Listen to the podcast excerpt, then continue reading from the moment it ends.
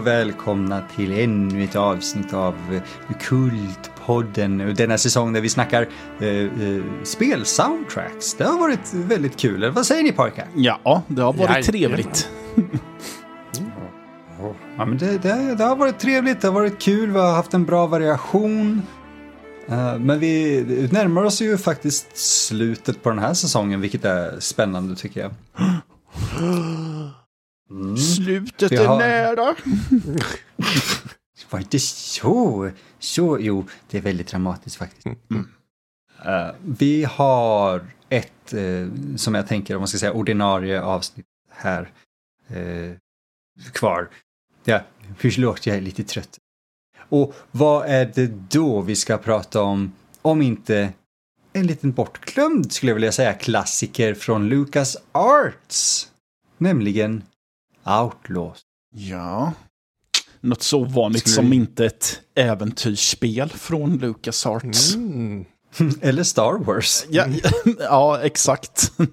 Det var... Visst är det fascinerande att vi inte har fått ett enda Star Wars äh, äventyrsspel? Har vi inte? Det, Nej, nej, det har vi inte. Inte. inte ett enda peka-klicka. Nej, och det är konstigt för jag tycker att det borde ju kunna gå att göra ett eh, sådant spel av Star Wars Mm. ändå. Jag, jag har hört folk argumentera att den världen inte passar för den typen av långsamma spel. I call bullshit, för jag tycker att den världen är tillräckligt eh, ni vet, eh, wide as an ocean, deep as a puddle för att det ska funka perfekt för äventyrsspel. Det är liksom, om man börjar gräva sig lite djupare och kan undersöka saker så tror jag att ett sånt typ av spel hade varit perfekt för det universumet. Ja, Ja, jag, absolut. Ja, nu, nu, nu blir jag nästan upprörd över att jag inte har fått något sånt. Eller hur? Ja. Hmm. Så. Pa- Patrik, skulle du säga något där? Nej, men eh, jag kan väl förstå om man bara tittar på eh, till original, originaltrilogin och bara, ah, det, det, är så, det är så begränsat liksom vad man kan göra där för det är bara lightsabers och eh, clone troop, ja, då var det inte clone troopers, men stormtroopers och eh, ja, Leia och Luke Skywalker, bloodlinen liksom. Men eh, det finns ju så himla mycket böcker och allting som inte är kanon längre nu då. Men eh, som, som man kan använda sig av till eh, just ett äventyrsspel. Ja, alltså jag tänkte att det beror ju på vad det är för typ av huvudkaraktär man väljer och vilken berättelse man väljer. För det, det, det skulle definitivt gå, skulle jag vilja säga. Eh, Jag tänker att ett eh, peka-klicka-spel med Luke i huvudrollen innan han ens blir en jedi skulle nog funka faktiskt. Bättre än ett rent actionspel. Vad menar du? Vi fick slåss mot Darth Vader som var en skorpion i Famicom Star Wars. Jag, jag, jag, jag ber om ursäkt. ja, det är ju med rätta. Ja. Ja. Nej, men det är skumt. Det är, det är extremt skumt faktiskt. Eh, och, och det är nästan värt en egen podd i sig. För det är ett sånt extremt missat tillfälle. För ja, Patrik, du satte fingret på någonting där. Det här med Legends. Mm. Eh, eller bara sånt som inte är kanon alls längre. Att det, finns så mycket där att hämta som ändå vore intressant. Eh, om man nu är intresserad av Star Wars. Och nu kan vi inte använda oss av det. Eller ja, vi och vi och vem. Alltså det är så här, ingen hade använt det för då hade vi haft ett sånt spel redan. Men Mm. de har verkligen en, en treasure trove av lore som de bara har skitit i. ja, jag vet ju att det är några Die Hard-fans som har valt att inte spela de här Force Unleashed-spelen för att nej, de är inte kanon längre och då kan vi inte ägna dem någon uppmärksamhet längre. Tacka fan att de inte är kvar. Jag vill köra igenom dem men de verkar extremt eh, slockiga i eh, berättandet. I, i, särskilt tvåan. mm, mm. Det, jag har faktiskt bara spelat igenom första och det är på Playstation 2. Oh. Men det är så här, det var, det var den tiden när man fortfarande fick de här nedportningarna, man ska säga, vilket jag älskar. Men det, alltså storyn där i funkar ju okej, men sen när jag väl har sett och läst och, och sådär om tvåan så bara nej, det räcker gott med första på Playstation 2, jag är nöjd. Ja, Play- Playstation 2 fick inte tvåan då eller? Nej, Nej, tyvärr. Så, Jag länge, hade älskat att se det. så länge Dark Force-spelen fortfarande är kanon så är jag nöjd. Ah. Vilket jag gissar på att de inte är. Nej. Nej, de, Rogue One ersatte ju Dark Forces. Ja. Yeah, I know. Ka- De tog bort Kyle Ja, Katarn. Ka- Katarn, vem är det? Oh, oh, oh, oh. Jag vill ha ett peka-klicka med Kyle Katarn när han söker upp Kathleen Kennedy. Ja, det tycker jag med. Nu, nu ser vi till att det händer. Nu ser vi till att det händer. Ja, Våran eh, extremt stora inflytande på svenska eh, Star Wars-community. ja, men det är ju inte science fiction-fantasier vi ska prata om idag. Oh, Nej. titta det. Titta det. Vi har, vi har sex minuter, sex och en halv minut in och Åh. oj. Det är redan helt off the rails. Nej, vi ska ju faktiskt tillbaka till 1997 som sagt och eh, medans eh, de höll på med sina Star Wars Dark Forces-spel och sådär så jag har faktiskt ingen aning om vart det här kom ifrån men de fick för sig att göra ett western FPS Ja, Mm. och det av rang. eh, ja. Det skulle jag faktiskt vilja säga. Både sett till eh, gameplay, produktionsvärde och framförallt eh, musik. Så eh, det är ju få produkter jag har varit med om som, eller få västernspel jag varit med om som verkligen eh, utstrålar västern så pass mycket som Outlaws ändå. Mm. Eh, till och med mer än eh, Red Dead-spelen. Mm. Oh, intressant. Ja. Eh, Men Red Dead är egentligen slutet på western. Liksom, Jo, så är det ju. Så förstår du. Inte Red Dead 2 tekniskt. Det är väl ett par år innan. Mm, Jag vet inte, ja, jag har men inte spelat eh, det mycket. spelet, spelet öppnar med att säga det, det var slutet på western-eran Ah. typ. Så det är ju liksom i slutskedet av det. Sen första spelet är ju, Ja, då är man- western borta typ liksom. Ja. Precis, man spelar ju som några av de få gunslingers som, eller revolvermän heter det ju, eh, som är, är kvar överhuvudtaget. Så man, eh, det är väl det som är poängen i spelet, att man är som en utdöende ras nästan. Precis. Ooh, det där lät som öppningen typ av Red Dead 1 ju, när man sitter på tåget och hör dem prata om hur så här västern, eller gamla västern håller på att dö ut och Marston bara sitter och lyssnar på det här och han vet att han tillhör den här utdöende rasen, arten. Ja, de- den vilda västern håller på att tämjas. Precis. Ooh. De återkopplar Men- ju väldigt mycket till första spelet. Kan, kan rekommendera Det de. båda spelen, särskilt Ja. tvåan. Man behöver inte börja med ettan, men eh, det, det blir väldigt episkt att spela första spelet och sen andra. Kan jag bara säga. Mm, definitivt. Men Men. Ja men det är sant, för att eh, när man säger att, eller när jag säger i alla fall att det är västernspel utan dess like så eh, är det ju att det fanns ju inte många likar. Nej. Och görs inte så än heller. Vi har Mm. Call of Juarez typ. Ja, just Och, ja, eh, precis, ja just det. Och, finns, det inte, Re- finns det inte något som heter Open Range eller något sånt? Det kan... Det är en film med Kevin Costner. Ja, just det, det är det ja.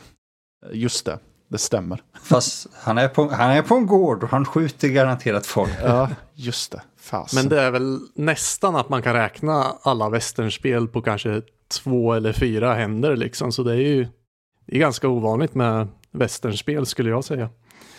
Ja, och det är fascinerande för jag har hört folk argumentera att en, alltså, så här, död genre och att ingen vill, alltså det finns inte en stor mass appeal till det. eh, till det.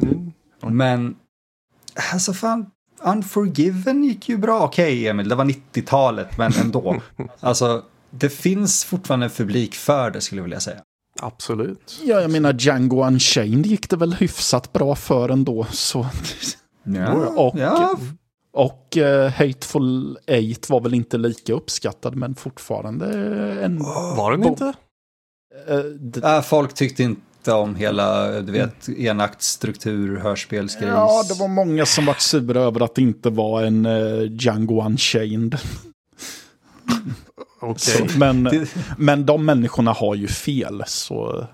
Ja. Objektivt, ja. objektivt fel. Man kan ha objektivt fel och det är ett av dem. Så låt oss nu prata om Hateful Eight i, i lika många timmar som filmen är.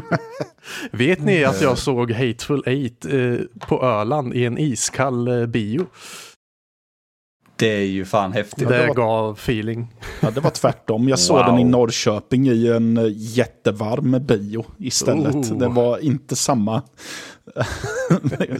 sköna atmosfär. Nej. Jag är lite glad att vi alla tre har sett den på bio i alla fall. Det säger något. Ja. Det var, det var en av de första filmerna jag såg på bio efter att jag flyttade ner till Göteborg faktiskt. Ooh, nice. Mm. Det var nice. I alla fall. Den där jävla genren som vägrar dö men ingen använder sig av. Mm. eh, Hade ett spel som hette Outlaw. Så långt har vi kommit. Så eh, storyn är ju extremt basic. Det är sällan vi egentligen går igenom storyn i den här säsongen. Men om vi bara säger en sån här hämndhistoria, folk fattar vad man menar och här har vi bara slängt in en annan trope och det är hans kidnappade dotter. Mm. Så de skjuter hans fru, har hans dotter för att de vill ha hans mark. Men skurken är faktiskt ganska intressant för att han säger i princip i någon cutscene där att ah, men det här var inte det var inte så här vi skulle göra, vi skulle inte mörda dem. Mm. Och sen har vi, eh, anledningen till att jag tar upp det är för att jag vill ta upp en av röstskådespelarna som är John Delancey. Som eh, ger, rösten åt Dr. Death Jackson. Som i princip säger Oh my, I think I might have gone too far eller något sånt där. Och han eh, ger alltså, det, det här spelet så enormt mycket bara av att vara med.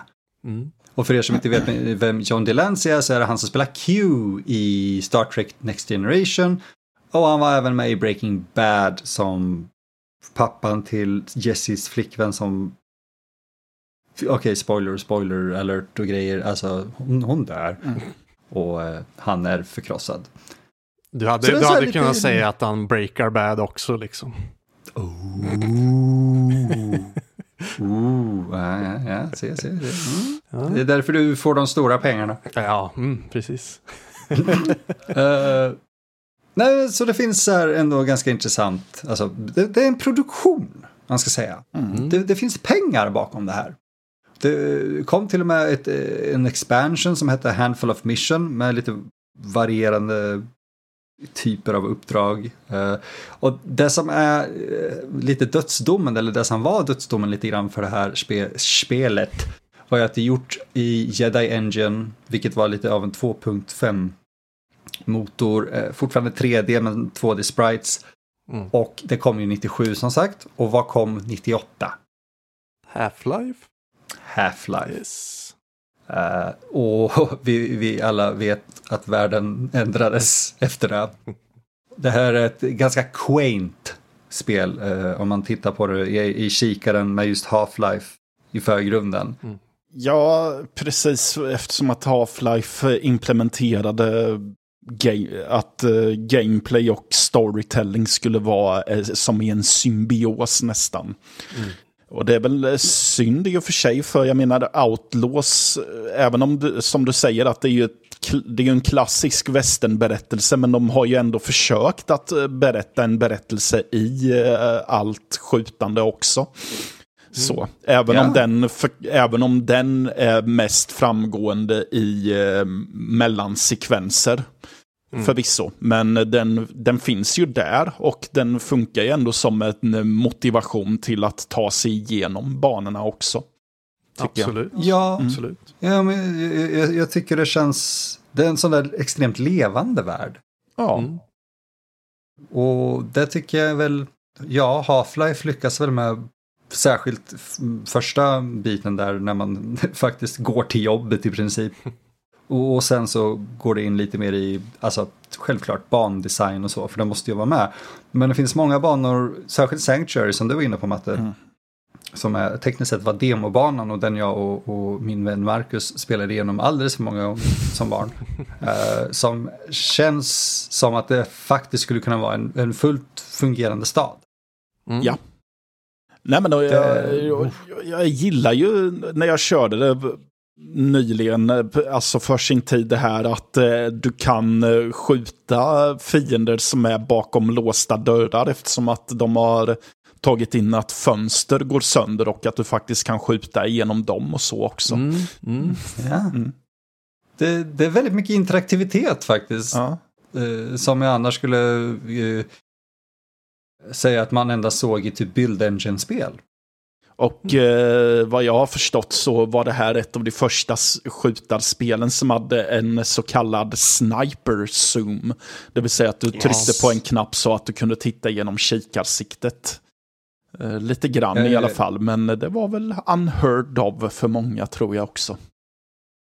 Ja, alltså det var ju ett tekniskt vidunder i sig att kunna göra det på den tiden. Mm. Det, det förvånar mig när jag, körde igen, inte igenom hela spelet, men ungefär för tre dagar sedan började jag köra det. Och när man fick scopen liksom och kunde zooma in med riflen liksom, det, det trodde jag inte att eh, man skulle kunna göra liksom. Och jag vet inte om, det fanns säkert andra spel där man kunde göra det, men Inte innan. det det gjorde inte det. Okej. Nej. Nej. Ja, mm. Wow. Det är det som ändå får det här spelet att så här, sticka ut lite grann utanför sin genre och eh, när folk pratar om det så är det just typ, ja, ah, det hade ett, ett scope. Mm. Ja, det kanske är den här klassiken att hade det kommit ett eller två år innan så hade det säkert slagit hårdare i en mainstream-marknad än vad det gjorde. Nej, nej, nej, nej.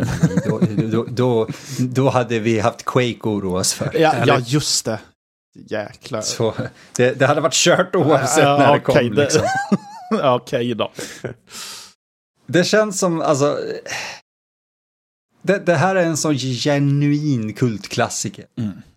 Mm. Just för att det, det, det blandar mycket tekniker och sådär som, som inte fanns bara ett år innan och som var helt utdaterade ett år efter. Mm. Och hade en setting som ingen typ brydde sig om. Men de som gjorde det älskade det. Mm. Och jag tror det är därför vi fortfarande ser kärlek för spelet. Det, det, det känns vare sig allt för utdaterat eller modernt för att det, det befinner sig i någon form av mellanland och det har en i, i abnormt stor community med mängder av uh, så här, user-skapade kartor och, och banor och, och del, inte DLC men så här, kampanjer de har gjort. Okej. Och vissa av de kampanjerna är faktiskt fullkomligt vansinniga hur de har använt den där motorn. Ja. Någon har återskapat typ inre London i art, eh, ja, sent 1800-tal. Det är sjukt. Wow. Det är, men det är ju vansinnigt. Ja, i fucking Jedi Engine! Ja. Nej men alltså, jag, jag fascinerades också när jag körde det nyligen att det håller ju, det håller ju upp ganska bra också. Visst, du, det är ju ett gammalt spel och det känns ju. Men jag tycker att det är väldigt förvånansvärt spelbart på, i modern tid också. Tycker jag. Mm. Ja, Absolut. med, med en liten så här uppdatering bara, eller om man har Ja. GOG-versionen. Inga problem att spela på en modern dator.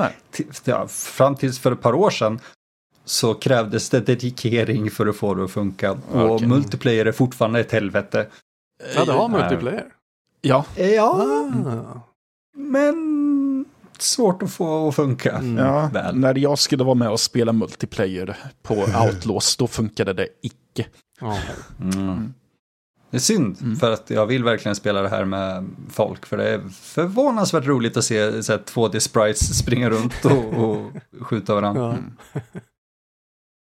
Man, eh, jag, jag kollar väldigt snabbt och det verkar vara så att det finns faktiskt över 1500 eh, custom made maps. Wow. Jesus. Multiplayer maps Jesus. pratar vi om då bara. Mm. Eh, och det, det, är bara, det, det går inte heller att sätta sig in i. Jag tror, om man tänker just på hur nischat det är jämfört med typ Doom. Doom har ju långt över 1 och 5. Mm. Mm. Det här är en bortglömd western. Från 97. Liksom. Ja, det är väl bara återigen ett tecken på hur eh, att det här, som du säger, verkligen är en kultklassiker eftersom att den har ju verkligen en publik som har tagit hand om spelet efter att det var aktuellt också. Ja. Och under tiden det var aktuellt. Så. Ja, och LucasArts fortsatte faktiskt ändå att stötta det ganska länge. Eh, upp över 2001 i alla fall vet jag att de höll på att se till att det fungerade väl. Mm. Och det är ganska enkelt som sagt med GOG och allt det här med, som du var inne på Matte, att få det att funka idag. Eh, det är inga jätteproblem och det flyter på superfint. Eh, och eh, det är faktiskt ett av John Romeros favoritspel. Jaså? Och för er som inte vet vem John Romero är så är det han, eh, en av dem, som var bakom Doom och Quake. Så Och Daikatana. jag ville säga det, men sen, jag kände att jag ville inte förnedra honom, men det är bra att någon sa det. Eh, Daikatana är ett spel vi definitivt måste återkomma till någon gång i framtiden. Oh ja. Mm. Eh, men musiken är fascinerande för att mm, Doom och de använder ju sig av midi. Japp. Mm. Vilket inte är alls konstigt och fullt acceptabelt. Det här spelet har en orkester. Med alltså, det, det är en riktig orkester som spelar med eh, autentiska instrument och allting. Och hur sjukt är inte det? Och visar återigen den här produktionen och pengarna som var bakom. Ja, och eh, de har ju röster också som hörs i soundtracket med. Ja, ja. Ja, ja, det. Så, eh, nej men alltså det är, det är svårt när man bara lyssnar på musiken och tänka sig att det här spelet kom 1997. För det låter verkligen inte som spelmusik från den tiden överhuvudtaget. Nej, och jag tror det är för att det siktade på att vara någonting annat. Ja. Det siktade på att vara högre och, och mer, eh, alltså eh, eh, både inspelat högre, för när vi pratar om, pratar om Fantasmagoria, då kommer vi in på hur enormt eh, komprimerat allting låter. Ja. Och de har ju inte kvar eh, råbanden eller mixtapesen eller mastertapesen. Så det går inte att göra någonting åt. Eh, det här är, det här, när jag lyssnade på den, när vi lyssnade på det, det i så hög kvalitet man bara kan få någonting känns det som. Mhm. Och eh, vad- det- det- det- det- vad heter han? Clint Bajakian. Exakt. Jag är Mm. jätteledsen. Ja, det stämmer. Mm. Ja, det är så Eh. jag skulle ha uttalat det också. Så Tack så mycket. Jag blev lite så här, vad vänta här nu, jag har bara hört det här i mitt eget huvud, vad är det här? Eh, han har gjort så mycket eh, musik och ljuddesign för LucasArts att Ja. det är vansinnigt. Ja, precis. Jag skulle kolla upp honom lite vad han hade gjort innan. Och eh, han har typ gjort för nästan till vartenda LucasArts-spel under 90-talet.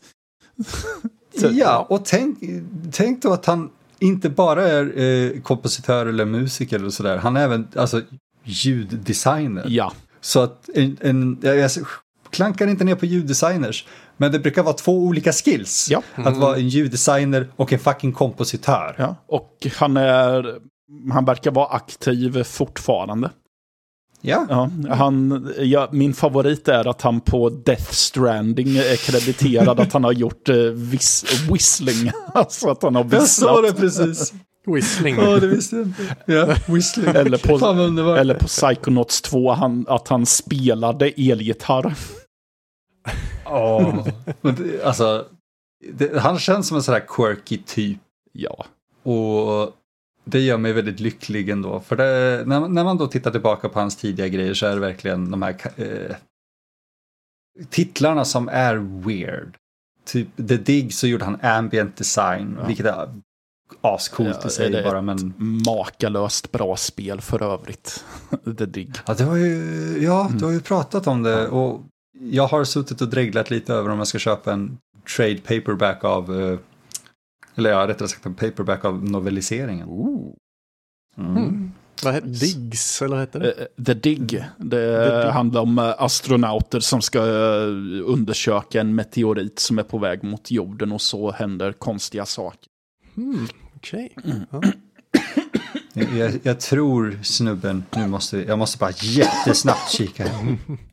Ursäkta. Ah, tusan, ingen fara. Han, eh, han hade i alla fall gjort eh, Music and Sound Effects Editing till Indiana Jones and his Desktop Adventures. Japp. Och det gör mig så extremt lycklig. Eh, det var ett av mina favoritspel som barn och jag eh, inser nu att jag behöver söka hjälp för det också. Han gjorde säkert för Yoda Stories. Jag tänkte säga det, är det som Yoda Stories då ska du nog söka hjälp.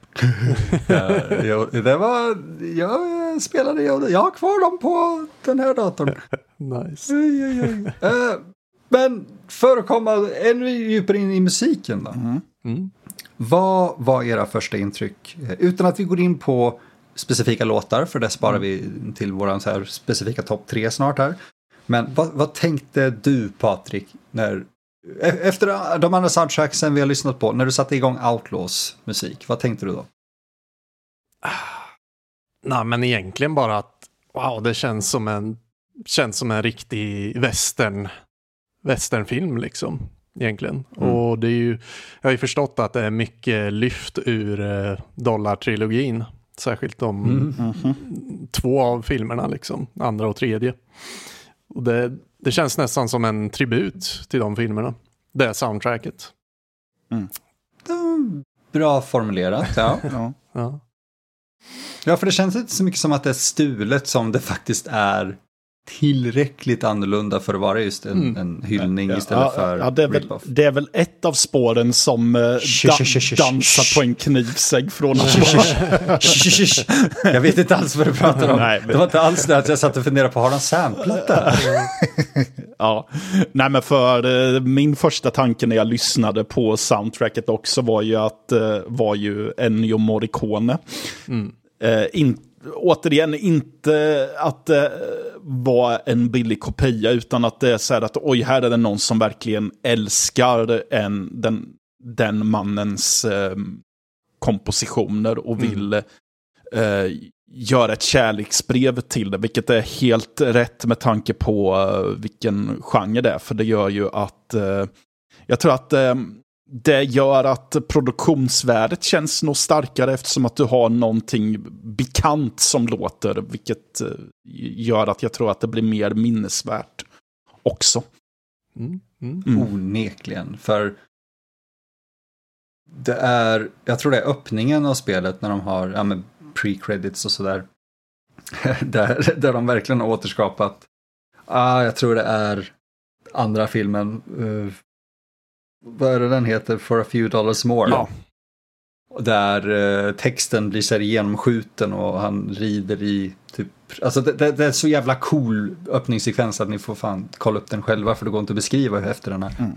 Uh, och de, de, har ju gjort den rakt av, även i öppningen här. Ja. Och musiken där passar perfekt. Och sen har vi den här skottljuden och allting som är helt, också någonting jag vill sno och använda själv.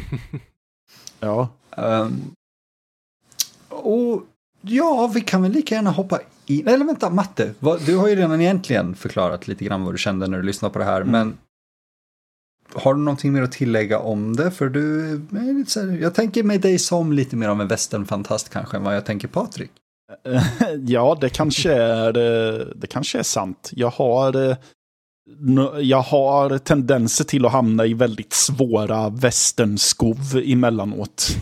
Så, och det är en genre som eh, ligger mig väldigt varmt om hjärtat. Mm. Och kan nästan vara lite ledsen över att det inte görs fler västern-relaterade grejer. Uh, men, men. Uh, nej, men. Jag tycker att det är ett perfekt västern-soundtrack. Och uh, vi kommer ju komma eh, vidare till det. För, för mig som verkligen inte har spelat igenom hela spelet så tycker jag att det är kul att det känns som att eh, berättelsen i spelet speglas i musiken också. Att det känns mm. som att musiken verkligen följer eh, samma typ av dramaturgi som eh, berättelsen har. Eh, på ett bättre sätt än, eh, för vi pratade ju om det i Fantasmagoria-avsnittet, att de försökte göra en liknande grej i det soundtracket, men jag tycker att här lyckas man bättre med det. Eh, så att du kan nästan höra i soundtracket vilken typ av bana det är du har framför dig. Ja, mm. det extremt välformulerat mm. faktiskt. För Fantasmagoria-soundtracket, eller rättare sagt avsnittet, mm. gå tillbaka och lyssna på det om ni inte har gjort det. För att det visar varför vi gör Kultpodden till viss del. Mm. För det fanns fan i mig, som Matte själv erkänner där, eftersom han fick välja det soundtracket, att det finns inte mycket att säga om det. Och det är fan inte mycket gott som går att säga heller. och det var ett helvete att lyssna igenom det albumet ett par gånger. Vissa låtar är bra Ja. och andra var verkligen som att någon hade slagit ansiktet i en keyboard och tryckt på record. Åh nej. Det, Ungefär. men vi lyfte, ja, jag, är ungefär, jag är lite, lite elak, men eh, jag, jag vill ändå säga att vi lyckades faktiskt höja upp soundtracket till och uppskatta det för vad det är, vilket vi vill göra med den här podden. Ja. Eh, här, det här soundtracket behöver absolut inte våran hjälp. Nej, nej, nej, gud nej. Det här står på eh, egna ben så det verkligen heter duga. Mm.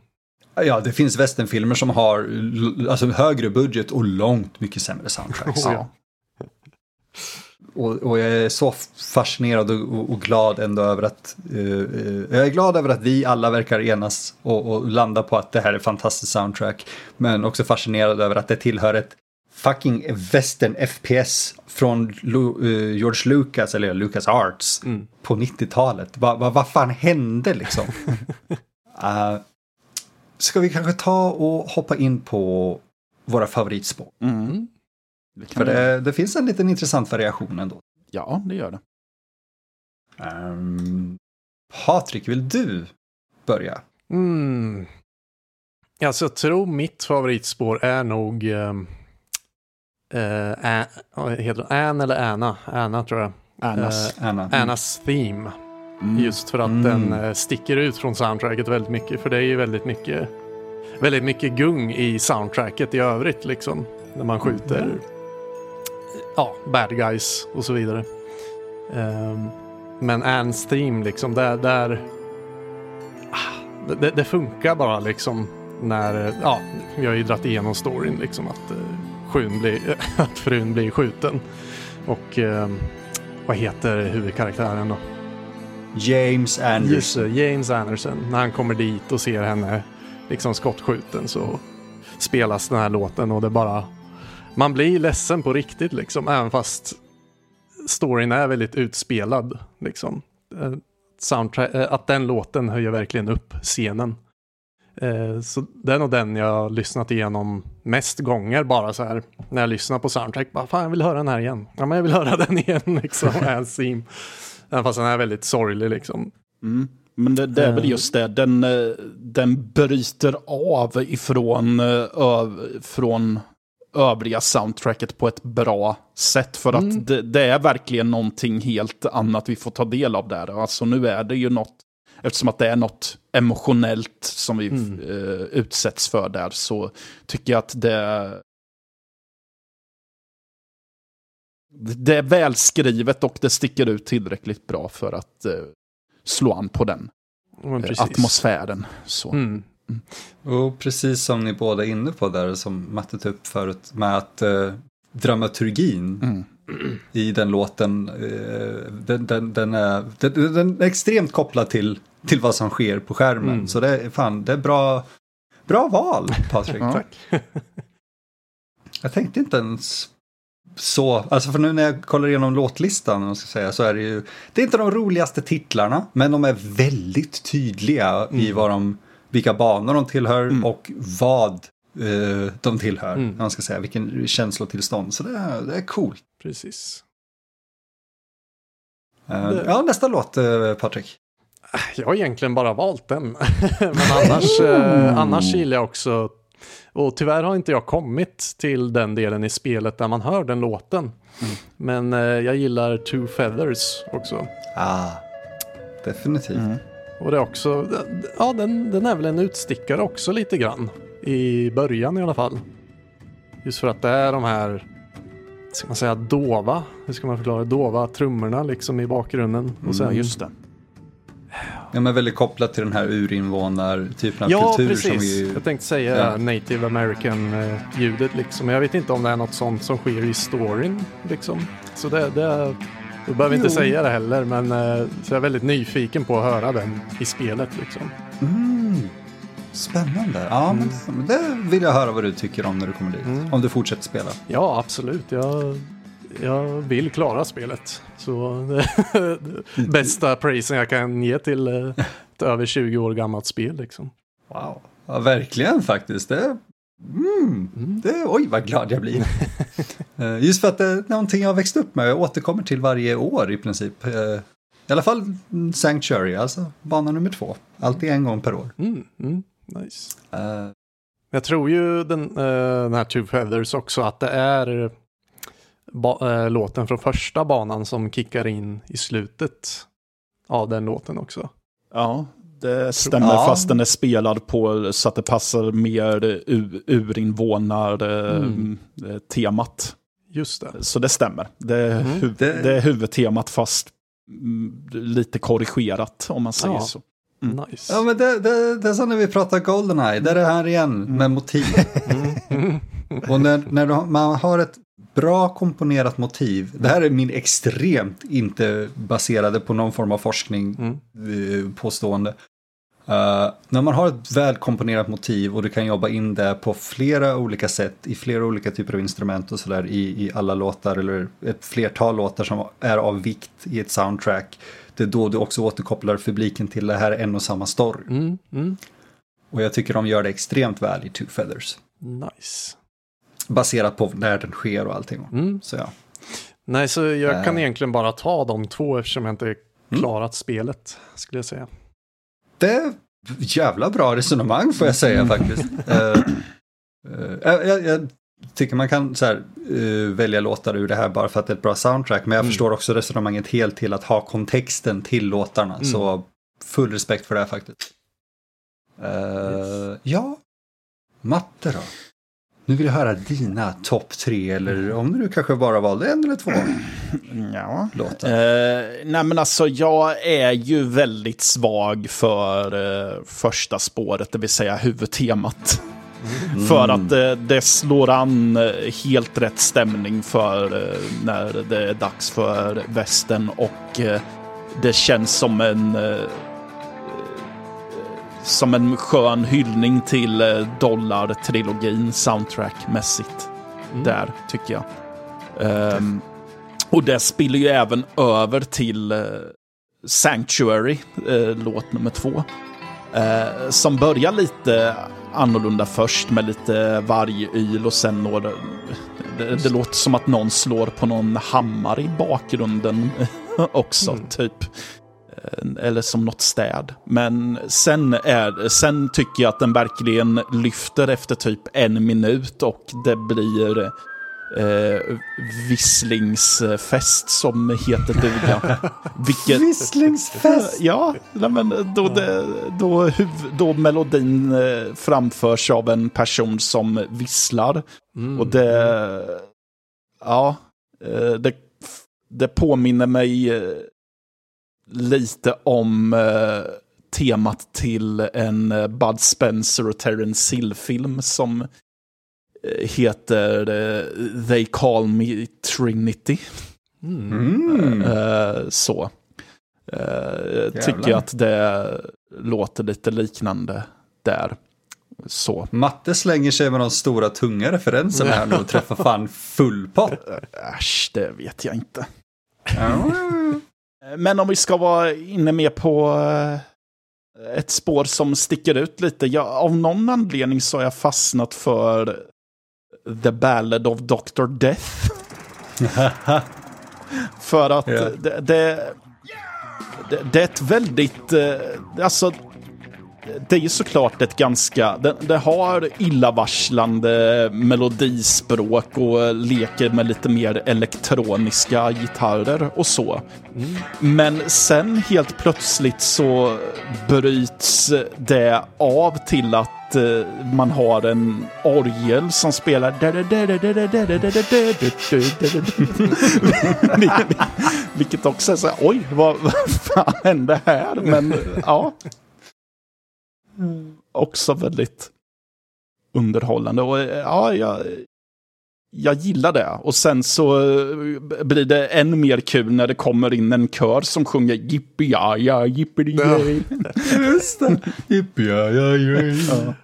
Alltså den, den låten, när den kickar igång, för Ja. den börjar väl typ så här du, du, du, du, du, du. Ja! Ja, Liksom. ungefär. Mm. Då var jag så här bara, vänta lite, jag har igång något på YouTube som har gått Ja. igång. Och så bara, jaha, det är spelsoundtracket. Liksom. Japp. Ja, ja, men jag tror den, den låten, för den, den kom från eh, fan ingenstans, alltså när man bara lyssnar på soundtracket. För jag var helt inne på det med, vänta har den hoppat till ett annat album? Ja, och den bryter jag fullständigt mot Sanchez the Outlaw som är spåret innan där det, där det är typ lite mer mariachi-aktig musik och så kommer Ja, just en, en nästan rockabilly-aktig blandad med typ medeltida loungemusik nästan. Jag, jag tror det är, vad ska man säga? Det, det, det speglar karaktären Dr. Death Ja. väldigt väl. Och, och eftersom Patrik vill uppleva de grejerna så vill jag inte riktigt gå in på vad som sker med honom. All Men eh, det är absolut en av mina favoritkaraktärer, eh, antagonister i spelhistorien. Oh, oh. Och i stort sett katalysatorn för hela den här storyn också. Ja. Sen, eh, ja men eh, avslutningsvis då, så kan jag ju som eh, nu eh, utannonserat västernfan inte gå härifrån utan att nämna The Last Gunfight. Eh, För n- när det kommer till eh, ja, filmhistoria generellt, men framförallt då västern, så är det ju få stycken musik som verkligen är så fruktansvärt bra som eh, Ecstasy for Gold. of Gold. Och, Vadå, den låter inte alls sådär. ne- ne- och The Last Gunfight flörtar ju väldigt mycket med det temat framförallt i början. Den är djupt ner i halsen på den. Ja, det, den är det. Och eh, för... Men, som vi var inne på förut, alltså det, det den har ändrat tillräckligt mycket för att du ska höra att nej, det är inte Ecstasy for Gold, men det är bra nära, om man säger så. Men eh, jag tycker att den väcker ungefär samma nästan euforiska känsla som eh, originallåten. Eh, typ när man, när man ser Eli Wallach springa runt bland alla kors där. eh, Och, som sprider sig under ett eh, stort ödelandskap. Så, eh, så, Jävla. Ja, och det är en så väldigt bra... det, det, och det är också därför jag tycker om det, för jag förstår att det här är väl, måste ju i spelet vara att nu är det dags för den sista bataljen och den här typen av tema tycker jag gör sig så fruktansvärt bra att bygga upp till ett eh, crescendo, tycker jag. Mm. Att eh, nu, nu, nu pikar vi eh, i... Ehm, nu pikar vi dramaturgiskt här och det som kommer efter är mer eller mindre en utebbning av vad vi tar del av här. Jag tycker att... Eh, ja, väldigt förtjust i den och hur man i ett... I ett tributstycke faktiskt lyckas väcka samma känsla som det man ger hyllning åt tycker jag är eh, fantastiskt. Väldigt välformulerat. Ja, jag tänkte precis säga samma sak. Väldigt välformulerat. Ja, och och det är så intressant hela det du säger med uppbyggnad till crescendo och allting. För gissa vilken låt de använde för eh, att ha till sin trailer i slutet av demon. Kan det vara det här? Kan vara den här. För jag minns nämligen den demons slut och eftertexter så väl för att det visar ju självklart, det var ju stillbilder, det här var ju fucking 97 vi hade det här på demo också. Från en jävla CD Gamer skiva. eller någon julkalender eller vad det var.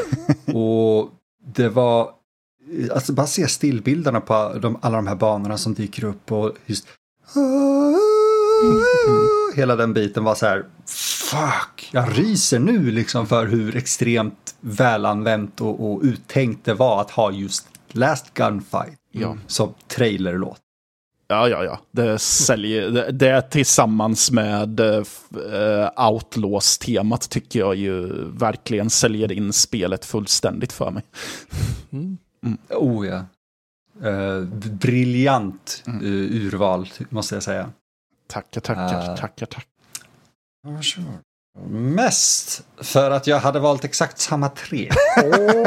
Eh, Men, det, det, alltså, det, alla, eh, det var de tre jag hade valt eh, ordinarie. Och sen har jag reserver för jag visste att det kunde ske. Och även uh, Anns theme var en av mina reserver, men det var just okej. Nice. Jag går, det går. Sen började jag fundera på hur många reserver kan jag ha utan att det är hela albumet? Ja. Eh, men jag eh, måste ju bara säga det att Outlaws-temat självklart. Mm. Goes without saying. ja. Men Last Gunfight, eh, den tänker jag inte rubba på. Det, det är liksom briljant låt. Ballad of, of Dr. Death, Mm. också så här, vad fan, quirky, helt underbar. Och den enda låten då jag kunde välja som var så här, eller som jag har nu som ingen annan har tagit är The Train. ja. Oh. Det, det var lite av en bubblare för mig också. För, Ja, det var det. Och, och, eh, ja, ja, men fortsätt så kan jag ta min take också på det. Så. Nej, men Ja. jag, jag tycker det, det, låten i sig är kanske inte den mest spännande. Det är inte den bästa låten på albumet. Men den representerar både vad jag tänker mig att den här scenen, eller den här eh, banan hade fungerat som en scen i en sån här film. Och eh, hur den funkar så väl i ett spel, om man ska säga, med, med sin sättning. För att det känns som en, en chugging along actionsekvens. Ja, men det är ju exakt det. Alltså låten Yes. låter ju som ett tåg. Eh, Bland annat med de här trummorna som är i bakgrunden hela tiden. Eh, Ja, så. det är så här, skriver den inte på näsan så mycket som att bara vaggar in en i det. Ja, nej, men alltså det, är ju, det, det här är ju också ett lysande exempel på vad jag var inne på förut. Att alltså, men, eh, soundtracket följer berättelsen verkligen. Att eh, jag tror att man skulle man skulle kunna spela den här låten för den som inte har spelat en sekund av spelet och eh, den skulle säkerligen säga ja men vi är på ett tåg nu. Eller det, det har något med tåg att göra nu. Mm. det. Det är så fruktansvärt roligt att eh, ni båda har varit inne på det. För jag har faktiskt, eh, om man ska säga inlayen eller sådär, från CD-albumet. Ja. Eh, inskannat här, som släpptes det 1997 också. Och där vi har ett par ord från Clint Bajakian själv. Och han skriver så här. The musical score for Outlaws derives its character from the game's highly dramatic story. Composed in a style somewhere between a movie soundtrack and a pop record, it boasts a rich variety of moods, themes, and orchestrations inspired by the 60s Italian spaghetti westerns. The Outlaws score presents a folkloric simplicity in angular and eclectic ways. A wealth of folk and orchestral instruments, including guitars, drums, whistling, harmonica, piano, and trumpet, to name a few, will take the listener on an epic musical journey through the rugged Old West. Han har alltså själv haft exakt det här story och narrativtänket när han har komponerat det. Ja. Nej, men Nice. eh, alltså, ja. Han sa det det- bäst själv. Ja, ja, eller hur? Det är otroligt eh, hur väl vi kan plocka upp, eller ni då, jag hade ju läst det här innan kan jag ju säga, men jag satt och flinade lite hela tiden när ni var inne på hur det representerar och speglar vad som händer i storyn och så, just för att det här var någonting han själv hade med sig när han gjorde soundtracket. Mm. Så det gick ju uppenbarligen fram. Ja, ja, verkligen. Alltså det är ett... eh, Det var så skönt att lyssna på det här albumet efter att ha kommit ifrån uh, Fantasmagoria framför allt. Där det var... eh, där det var så uppenbart musik som inte riktigt funkade att lyssna på som ett album.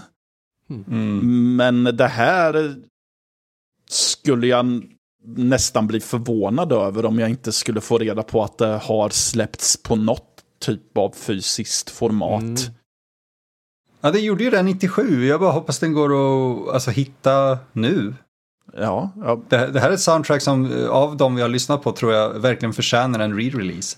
Jo, ja. Definitivt, alltså det här skulle, jag skulle nog kunna gå out on a limb, som man brukar säga, och säga att det skulle nog passa bra på en vinylutgåva också. Oh, Jag håller precis ja. på att kolla Discogs eh, hur mycket det här Ja, går. yes, gör det. Jag vill ha. Men alltså, hade det här släppts på, på vinyl, jag, jag hade nog fan, av, en av få saker i mitt liv jag hade förhandsbokat. Oh, ja. Ja, nej men eh, det är... Det är jag brukar inte lyssna på soundtracks egentligen, men framförallt inte spelsoundtracks, men det här är nog undan, ett väldigt fint undantag, eh, om man säger så. Mm. Vi lär oss mycket den här säsongen. Ja. Ah. Nej men det är, eh, vad, vad hittar du på? Eh, osäker på om den finns på vinyl. CD hittar jag. Och då är den, du får betala under hundringen liksom. Men eh, Oh. osäker på om jag hittar den på vinyl på just Discogs. Men det måste Den väl fin- nästan finnas? Eller?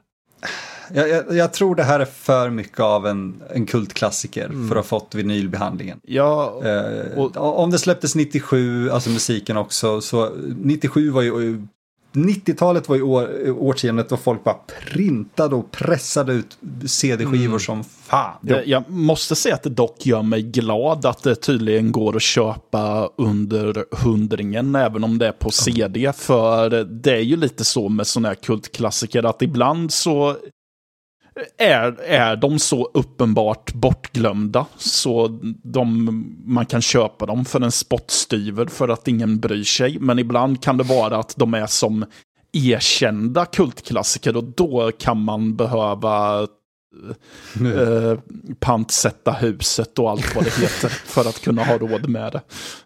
Men det är därför Kultpodden är så bra också, för vi gillar ingenting som någon annan gillar i princip. Eh, alltså en, en grej jag köpte på Discogs, bara för att visa hur extremt kultigt det är, alltså hur vi gillar ingenting som någon vill ha. Så att, en av mina favoritplattor jag äger är Va- Mjölbybandet Valiums Mörkrädd.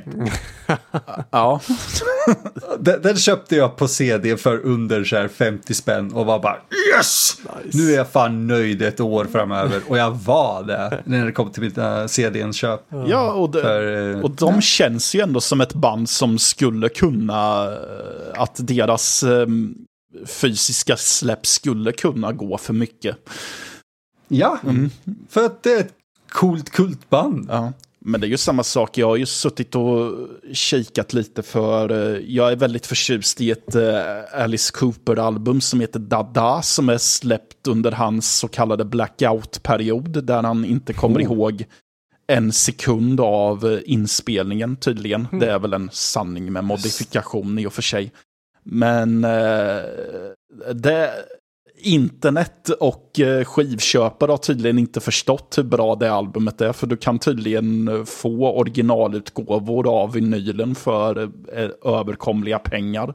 För att, de, för att det inte är tillräckligt mycket creddiga personer som har sagt det här är bra skit.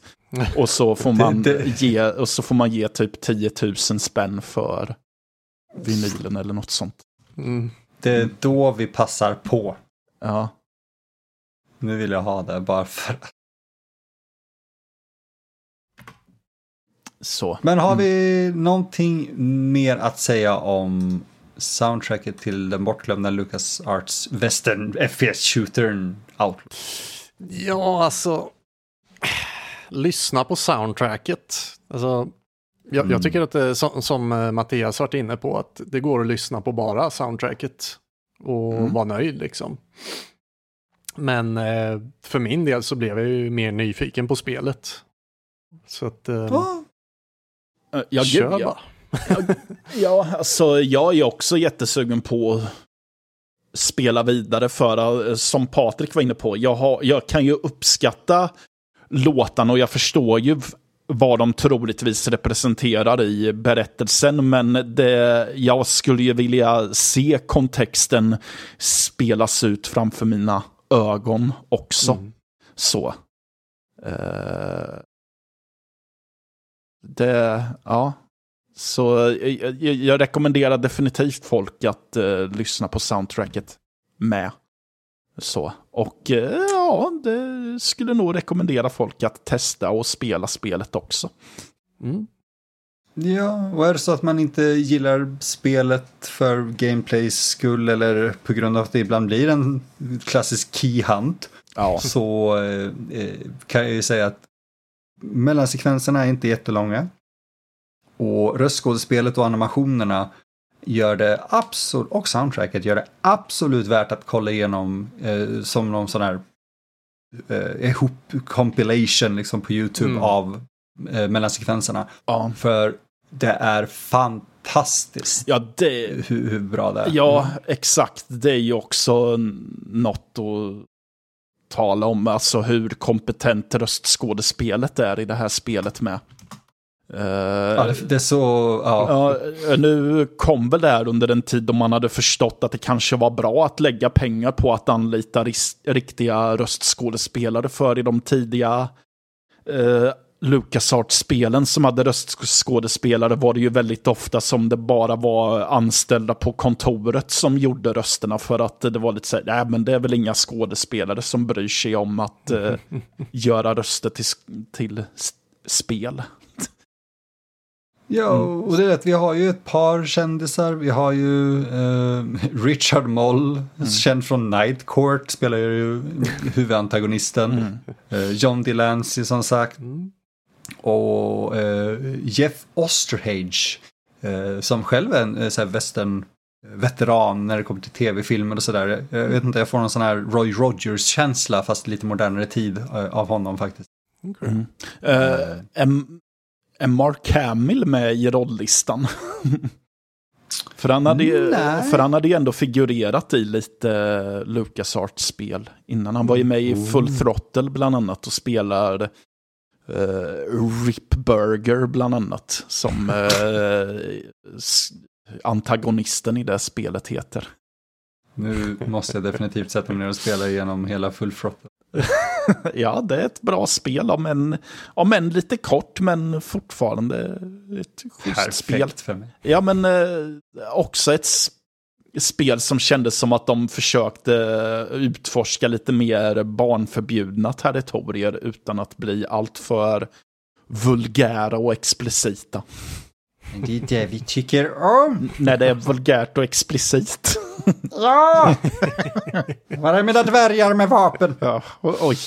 Nu, nu, nu tar han sig ton här. Ja, Ja, ja, ja, därför får nästa avsnitt tackla typ ett av Roberta Williams Mother Goose-spel i så fall. Vad i hela helvete? Är ingen aning vad det innebär, men ja, Nej, bara, bara nicka och håll med. okej. Visst. Det är så vi klarar oss. Det gör vi Matte, det gör vi. Patrik, du och jag spelar in nästan, han är inte, inte lika bra. Ja, ja. Eh, Men jag tror vi kanske kan avrunda avsnittet där ändå, för det känns som att vi det, vi kan sitta och diskutera det här i säkert en timme till och vi kan tveklöst göra det intressant. Men eh, vad är det de säger? Leave, always leave them hungry och, och jag är själv lite hungrig så ni vet. Ja, ja men precis. Alltså, jag hade... mm, Jag hade mycket väl kunnat sitta här och eh, kunna kasta ur mig ännu mera superlativ över spelet, men det känns som att eh, jag bara skulle upprepa mig i så fall. Ja, det är väl risken. Mm. Eh, och det känns som att vi har sagt samma saker om underskattade grejer i tidigare avsnitt också. Men det här är väl en av de mest underskattade vi har kikat närmare på någonsin, skulle jag vilja säga. Gud, ja. Ett, eh, Mm. ett oerhört bra val att eh, ta det här spelet. Säkert tackar. Jag hade en hel hög av skit och så var det det här som stack ut ändå. Det var bra. Ja, ja men det, det kändes som att det, det, det behövdes eh, det här steget efter Fantasmagoria som sagt. Ja, vi får se vad som slänger ner oss i äh, rännstenen eh, nästa gång istället. Lät Ja. som jag undvek en kula där. Eh, Ja, eh, mm. Det var intressant. ja, det var det. Ja, men det var ju kul att prata om konstigt Ja, nog. onekligen. Så, var- sådär. Ja, men det våra... De avsnitten vi kanske har tyckt värst om att spela in är de folk har tyckt om mest. Oj. Ja. Ja, Vi kan ju säga det att Croaked Frog Monster from Hell var, var helvetet självt att se igenom. Jag låg och skrek på golvet i princip när jag såg den filmen för jag hatade den. ja. Uh, Och vet du vad som gör det ännu roligare? Det var ju att det var du som valde den. Jag vet och jag hatade mig själv efter det också. Ja, jag tyckte att det var skönt för det brukar annars vara jag som står för de inte jättebra valen. Så. Det, jag vet inte om det stämmer, men om det gör... Okej, okay, Fantasmagoria är ju definitivt ett, ett, ett, så här, notch in your belt liksom. Men, Ja, det, jag tror att det var jag som propsade för The Sinful Dwarf också, men det... oh, fuck, just det. Vem, Åh, vem nej. annars av oss det? Åh, det, det tillhör den säsongen vi inte pratar om. Ja, ja precis. Åh, nej. Men Croaked, var det också folks favoritavsnitt eller vadå? Ja, Ja. ja. Okej, ja. Det, Folk det tyckte det var skitbra. tortyr som gäller då med andra ord. Ah. Jag, jag, vara det. jag, har, jag har svinet här på DVD. Sv- Åh gud, han har ju den. Svinet. Du, du får googla, det är inte radiovänligt. Nej, okej. Eller podcast. Eh, Ja. jag jag, nej, exakt, du får googla för Det är en fransk film. det säger nog. Ja. ja. Det är fascinerande. Matte, du har hört om den. Du har bara hört eh, om den på, en, på, en, på ett slangnamn på engelska. ja, det har jag nog gjort. Mm, där ja, nu gick det upp ett ljus. Vill- det, slä, det ljuset släcker vi på en gång. Ja. Och, och hoppas att vi aldrig får en sån säsong till. Eh, men tack så jättemycket kära lyssnare för att ni har suttit med oss den här gången också. Trots att slutet på det här avsnittet eh, gick ner i den vanliga eh, rännstenen. Eh, jämfört med det fantastiska soundtracket som Clint Bajakian eh, gett oss med Outlaws. Ja. Och ja, tack eh, eh, kära eh, Patrik och tack kära Mattias. Ja, tack, Tack kära. Emil. Oh, det var ett mysigt avsnitt. Men eh, ja, nästa gång vet ni, då, då tänker jag redan nu säga att då har vi faktiskt vårt första sommarspecialavsnitt. Så det får ni inte missa. Wow! Wow! Eh, Så ge er in på nördliv.se och läs lite recensioner eller kolla på video där jag kritiserar Yatzy Croshaws spel innan han, blir arg och mm, vet det, copyright claimar mig eller någonting. Skickade en season desist. Season the sist, tack så mycket, det är där de heter. Vågar du kritisera mig? Nej, nu jävlar. I'm the one who criticizes. sant. sant. Ja. Så tack så jättemycket för oss och vi hörs nästa gång. Ja, Hej då! Hej då. hej då.